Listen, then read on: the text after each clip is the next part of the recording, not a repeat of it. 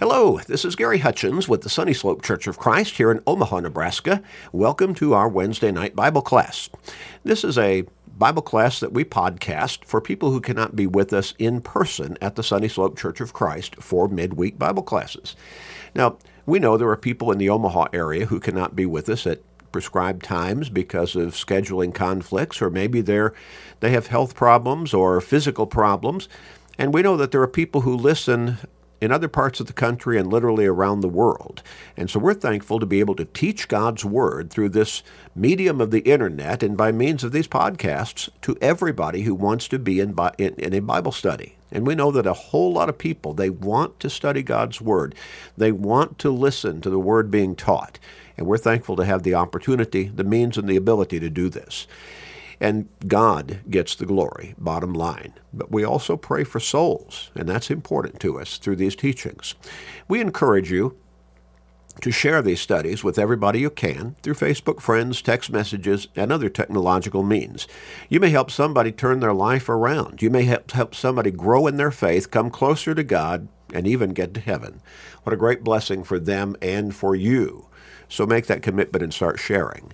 We also encourage you to tell everybody to go to the website, our website, churchofchrist.com, churchofchrist.com, click on the podcast button and sign up for our podcasting. It is absolutely free. There it always will be free. There'll be no charge ever. And when somebody signs up for our podcasting, they will automatically receive Wednesday night Bible class, Sunday morning Bible class, all of our sermons, and a great deal more Bible teaching every day, seven days a week. And that will be automatic, go right to their smart device, and it will always be free. So take advantage of it yourself and tell everybody else you know to do so as well. We're going to get back into our study from the Gospel account according to John. And of course, the gospel account is the gospel of Jesus Christ, his ministry upon this earth. And John is the apostle who was the penman chosen by God to write this particular gospel account. And as we've emphasized in these particular studies, John is a gospel account that kind of stands alone, in that it is written with a from a different well, well, with a different emphasis, so to speak. Matthew, Mark, and Luke are called synoptic gospels. They are basically parallel in the material that they cover, that they present to the reader. John kind of stands alone in that it does not go down that particular same line. Now, it is absolutely faithful to the ministry of Jesus, but it, it emphasizes eh, kind of different things than Matthew, Mark, and Luke emphasize. So, not quite as much of a document documentary, you know, historical step by step. Jesus went here, Jesus went there, Jesus did this and did that, but rather more of a general focus upon Jesus as the Savior and the example that he presented before us as he lived upon this earth and went through his public ministry. We're going to pick up with chapter 4 today. Chapter 4. I'm going to, going to begin reading with verse 1. And again, when these books of the Bible were, were originally written, they were written in one manuscript. Each book was one manuscript. They were not divided into chapters and verses. Again, somebody came along and did that later on.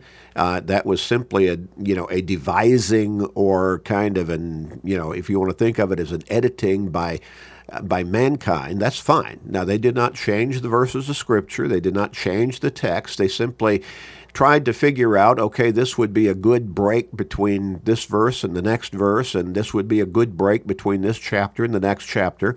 And sometimes they don't necessarily uh, fit that bill, so to speak, as, as easily or as best uh, as well as they could.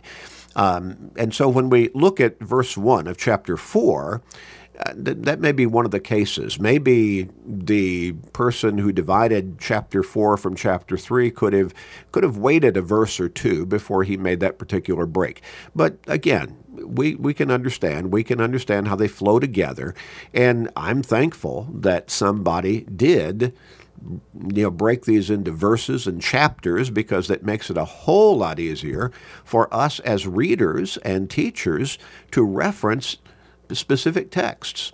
So just think about it. If if the the gospel account according to John was all one manuscript with no breaks in it whatsoever, and you wanted to reference a particular what we call a verse of scripture somewhere in the middle, how would you how would you guide the listener or the reader you're trying to work with to get to that particular verse of scripture as we would understand it today?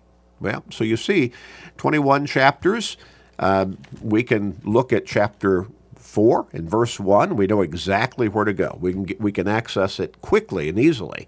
But if it was all one manuscript with no breaks, no chapters, no verses, how would we tell somebody, okay, I want you to turn over to this particular statement here, you know, in what we would understand as chapter 4 and verse 1? Yeah. So again, thankful that somebody did that, and and even when maybe the breaks are not the most the most uh, beneficial places to break from a verse to another verse or a chapter to another chapter, it, it's okay. We can understand that it it all flows together. So chapter four, verse one. Therefore, when the Lord knew that the Pharisees had heard that Jesus made and baptized more disciples than John, though Jesus himself did not baptize, but his disciples. Interesting. First, chapter 4, verse 1 states that Jesus, in his, in his ministry, he came to the point where he was baptizing more disciples, and again, disciple simply means follower, than John, his cousin, the immerser. Remember, going back to chapter 3 and verse 30, John said, he, speaking of Jesus, must increase, but I must decrease. Now, as we've emphasized, there's at least one large denomination in which I think a whole lot, even probably of the preachers in that particular denomination, believe that John established the church. John never established any church on this earth. John came to prepare the way for Jesus to come and establish his church. But John is not the father of any church. He did not state that he was going to establish a church. He stated that he came to prepare the way for Jesus to come shortly after him. And when Jesus appeared on the scene, as we noted repeatedly in John chapter 1, he identified Jesus as the Christ, as the Savior. And here in chapter 3 and verse 30, he said, Jesus must increase and I must decrease. Well, God prophesied of the coming of Jesus in the Old Testament scriptures. He went into a great deal of detail in that just in Isaiah chapter 53. John simply was sort of tilling the soil, so to speak, if you want to think from an agricultural uh, illustration and and so that when Jesus came, the people would be more ready to receive him, more ready to accept that he is that he did come as the Savior, the fulfillment of the Old Testament prophecies of the Messiah. And so when it says in verse 1 of chapter 4 that that Jesus and we would see, it would seem to indicate shortly into his public ministry was baptizing more followers than John was, that would be fitting. That would be the natural uh, result of his stepping in and identifying himself as the Savior that John had foretold was coming. And so John said back in chapter 3 and verse 30, He, that is Jesus, must increase, but I must decrease. And here's one example of that. A very natural example. Jesus was baptizing more followers than was John. And John would fade more and more into the background, and ultimately, John would be beheaded by Herod, King Herod. And uh, here, Jesus is the Savior.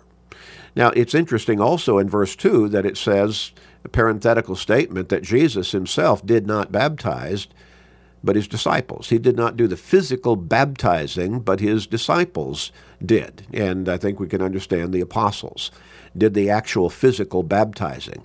That does not diminish or take away in any way, to any degree, the importance of, of, of baptism. The fact that he that people as they came to him accepted him believed in him as the savior come to earth were being baptized emphasizes the importance of baptism now a lot of people a lot of churches try to do try to kind of diminish that importance and that's wrong that's unscriptural verse verse 3 then we see where he left judea and departed again to galilee but he needed to go through Samaria. So he came to a city of Samaria, which is called Sychar, near the plot of ground that Jacob gave to his son Joseph. Now Jacob's well was there. Jesus, therefore, being wearied from his journey and thus by the well, it was about the sixth hour. Now, Jacob's well, you think about historical uh, you know, writings going all the way back to Genesis and the early chapters of, of Exodus, but really all the way back to Genesis. Think about how many hundreds of years ago that well had been dug by Jacob. You're talking about many hundreds of years before. You know, you're you're really talking about maybe as much as a thousand or close to a thousand years before, and that well was still there. My, how God is the magnificent creator. The magnificent creator. He put the water in the ground, He put the clouds in the air so that the surface water could be replenished on an ongoing basis through rain and moisture falling upon the ground. And that well that was dug somewhere around a thousand years before, still there, still serving the people. Again, God is the magnificent creator. Don't ever let anybody tell you all that just happened by accident, just kind of, you know, by chance. Design demands a designer, and God is the designer behind the creation of everything we see around us. So, he comes, Jesus comes He's gone to Galilee, got to go through Samaria. And so it's, it's about the sixth hour. He is wearied, it says, from the journey. So, you know, how, how did he journey? Yeah, very possibly by foot. But even if it was, you know, if he was riding a donkey or whatever, you, know, you get tired after a while. All you have to do is think about how far advanced technologically we are in travel abilities today and yet we still get tired traveling, don't we? Now we can get in, a, in an automobile and we can drive 70 miles down the inter, 70 miles per hour down the interstate. We can drive for five or six or seven hundred miles, but you're tired by the end of that day. Or you can get in a plane and you can fly from one side of the you know of the of the country to the other side, but you may be in the air for four or five hours. Uh, you get tired, don't you? You get off that plane, you've you know, you've journeyed through the airport, you've gone through the terminal, all of that, you know, moved your luggage and everything. Well, you're tired by the end. Well, just imagine if you had to walk 50 or 60 miles in a day, or maybe ride on the back of a donkey for 50 or 60 miles in a day. You'd be tired. You'd be tired. And so he naturally comes to the point where he's wearied from his journey and he sat by the well, Jacob's well. It was about the sixth hour. About the sixth hour. So, sixth hour, what would that be? About noon? Uh, for the Jewish people, the day started at 6 o'clock in the morning. And so the sixth hour, it'd be about 12 o'clock, noon. And so a woman of Samaria comes to draw water. Verse 7 Jesus said to her, Give me a drink. For his disciples had gone away into the city to buy food. So Jesus stayed by the well. The disciples went in, the apostles went in to buy food. Then the woman of Samaria said to him, How is it that you, being a Jew, ask a drink from me, a Samaritan woman? For Jews have no dealings with Samaritans. Yeah. Samaria. Interesting. It was a land that had once belonged to Israel as part of Israel, and Samaria would have been the northern, in the northern part of that. Now, the Samaritans, after the captivity, the northern 10 tribes were taken into captivity by the Assyrians, and the southern two tribes, Judah and Benjamin, were taken into captivity years later by the Babylonians. And by taken into captivity, I mean they were literally taken from the land, taken to foreign lands, and put there under, well, under the supervision of the first the, the the the Assyrian government and then and military and then the Babylonian government and military. And they stayed there for you know decades and decades and in fact, the 10 tribes to the north, a lot of them just stayed there. That was where they grew up. They were born. They were there for so long. The same thing was true for the southern tribes. Now, Babylon was ultimately conquered by the Persians, the Medo Persians. But you know, when you think about a group of people living in a foreign land for 40 years, say, you know, let alone 60 or 70 years, well, that's that's their land basically. At least that's where they're used to you know they grew they're born there grew up there they know the culture there they know the language there and so basically that's home to them. And so a whole lot a huge percentage of the population of the Israelites when they had been taken captive and removed from their land they never came back.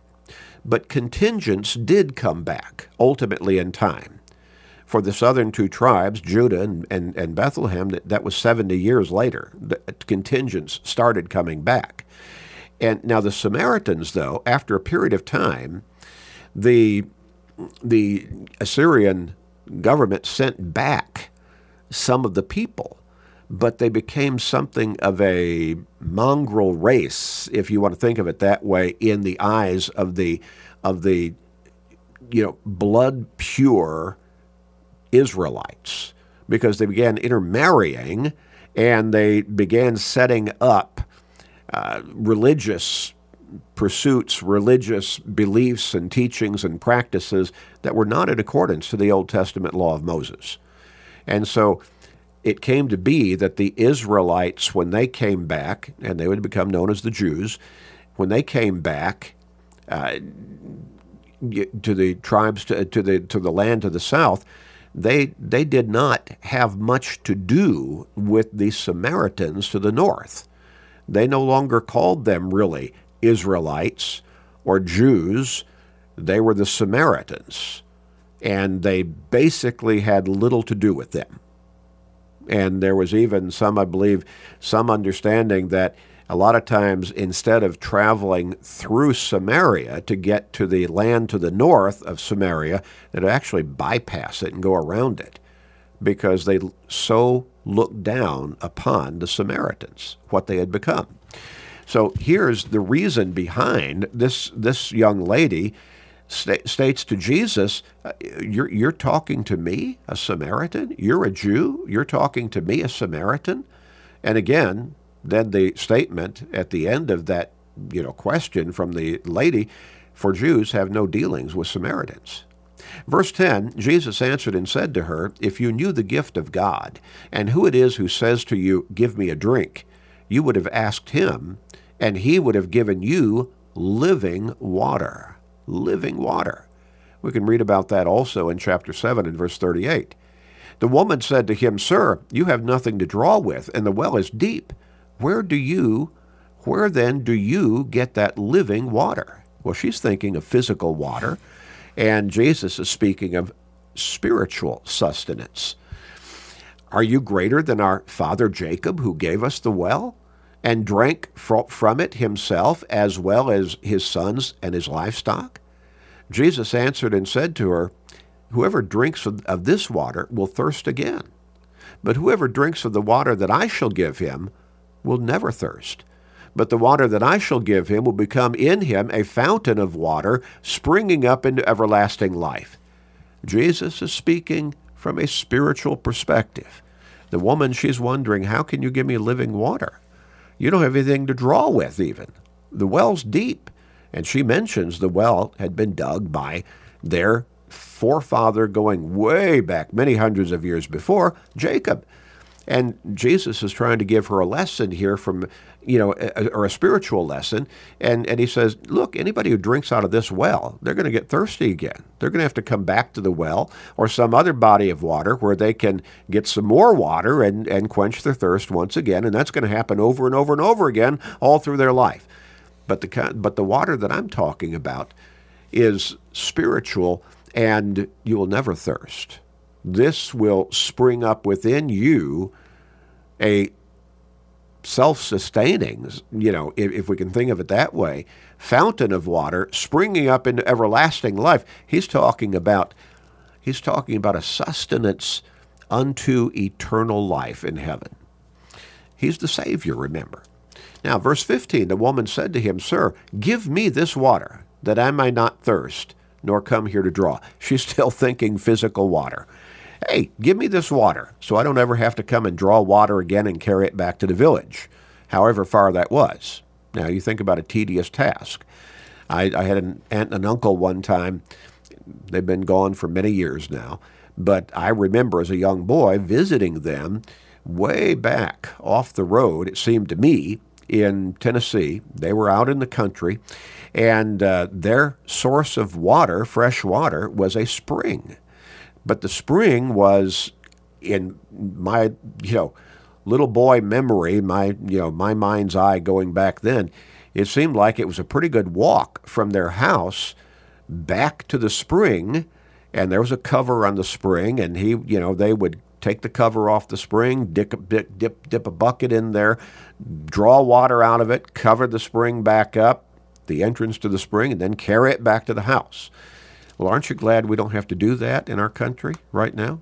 Aren't you glad we can just go into the kitchen or the bathroom uh, or maybe the laundry room, turn on a faucet, and there's the water running right into the sink? How wonderful that is. How easy that is for us. Well, this woman, she's she's thinking, "Hey, you got water? You're offering water that, that will enable me to never have to come back to this well and dip a bucket into it and draw it from you know, draw from it and then you know probably through some kind of rope and pulley system you know draw it up and then carry it back to the village to my home. I, I want that water. So i don't ever ever have to come back and draw water from this well again.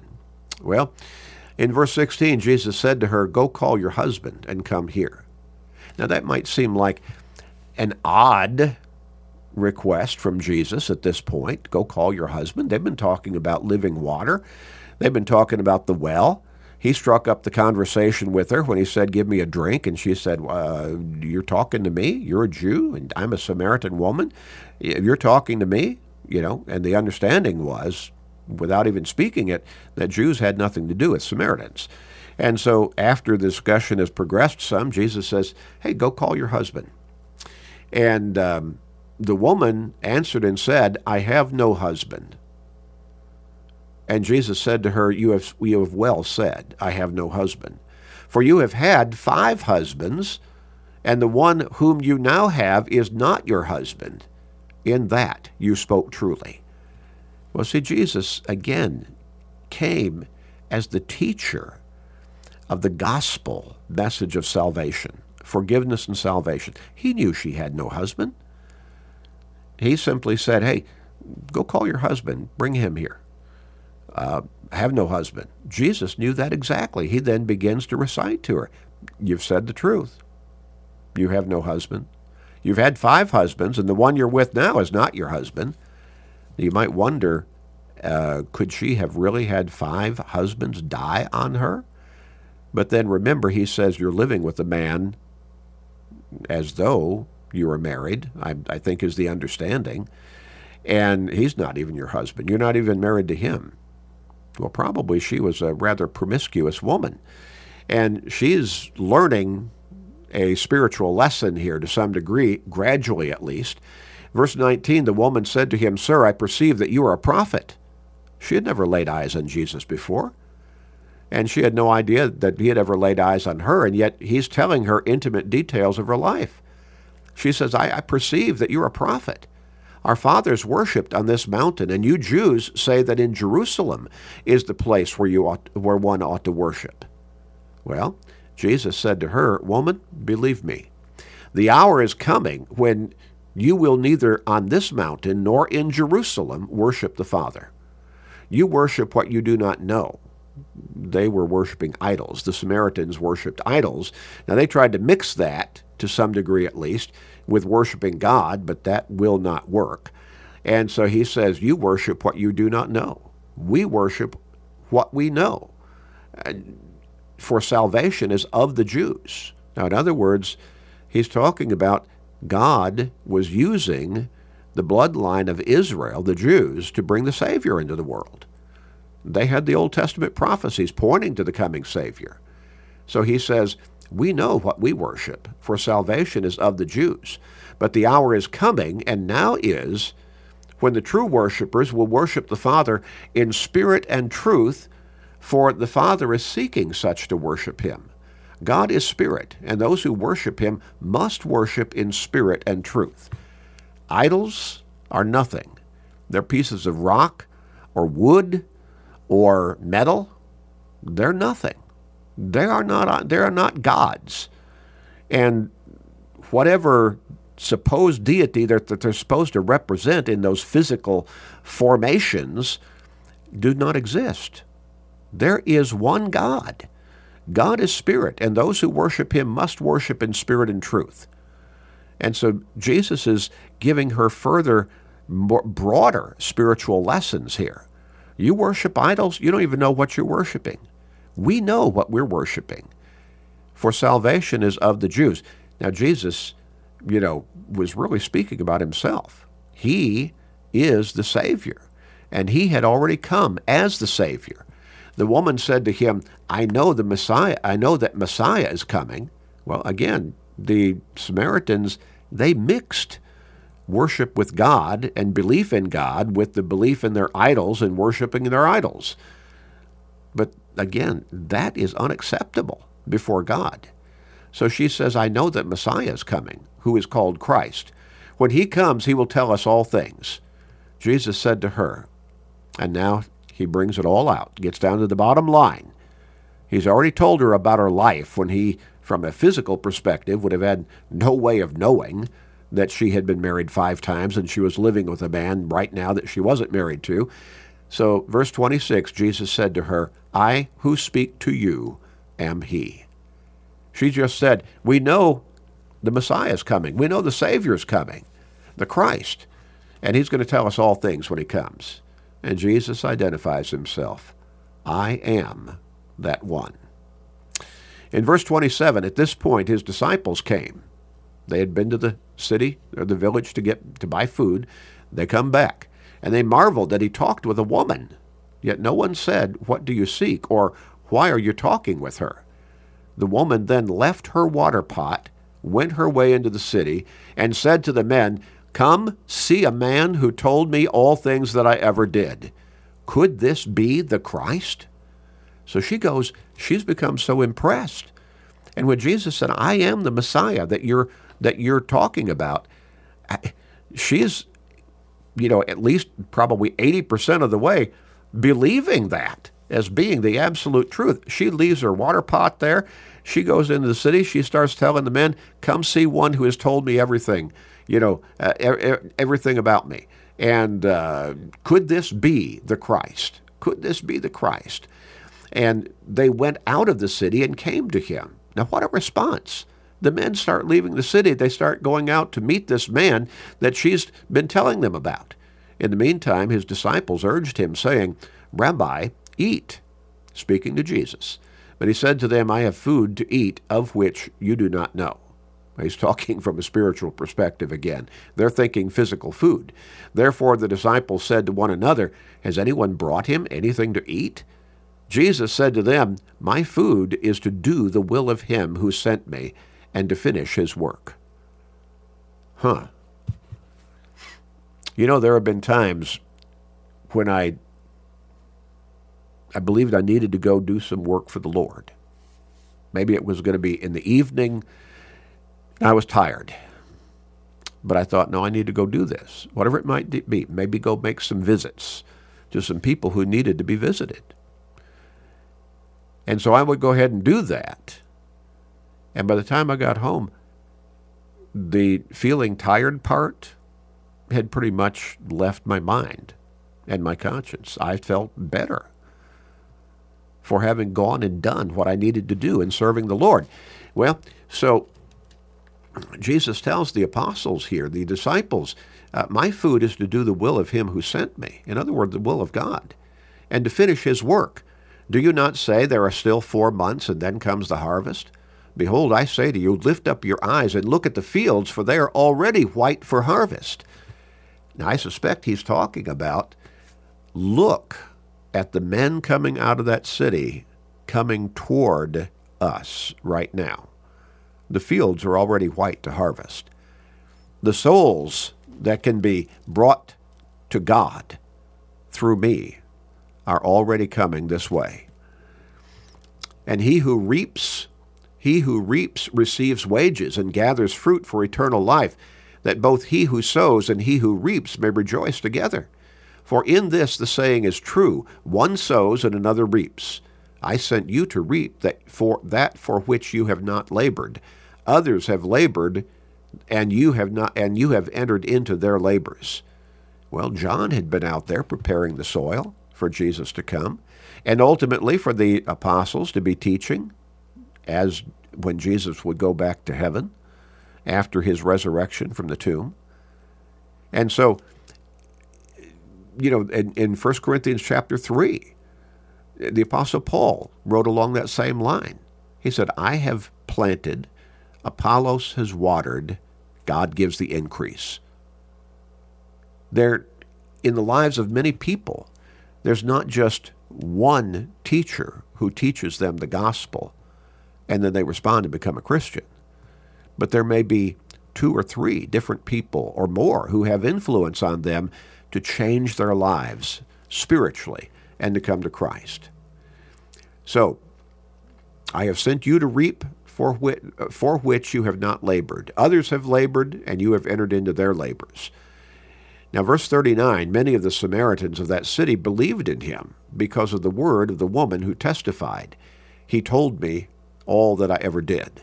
So when the Samaritans had come to him, they urged him to stay with them, and he stayed there two days. Now, can you imagine the amount of teaching Jesus did to those before those men during those two days? Verse 41 And many more believed because of his own word. Then they said to the woman, Now we believe not because of what you said, for we ourselves have heard him, and we know that this is indeed the Christ, the Savior of the world. Wow, what a great lesson for us today. They came to hear Jesus teach about being the Savior, and they believed, and they accepted him as the Savior. What a great lesson for us today. We need to be in God's Word. People everywhere, all over the world, need to be in God's Word because that is the basis for our faith to develop and grow stronger and stronger. Romans 10 and verse 17. And if there was ever a time in the history of our world that mankind needed to come to Jesus now would be one of those times. May God guide us to be the example that He wants us to be before others. He used this woman, who I think we're to understand had been living a sinful life. He used her to reach out to the men of her city and tell them about the Savior and they came to hear the Savior teach, and they believed in him. Praise God. Let's pray. We'll finish this chapter next time. Father in heaven, your word is so powerful. And we look forward to the time when we can be with you and with Jesus and the Holy Spirit in heaven. Help us to walk the walk that will bring us there. And that walk would be a belief, a faith that leads us to be obedient to your teachings and to be active in glorifying you through our service. to you while still alive in this world. Help us to help others come to you, Father, through our Lord and Savior, Jesus Christ. Please guide us in this. Please forgive us and hear a prayer. In Jesus' name, amen.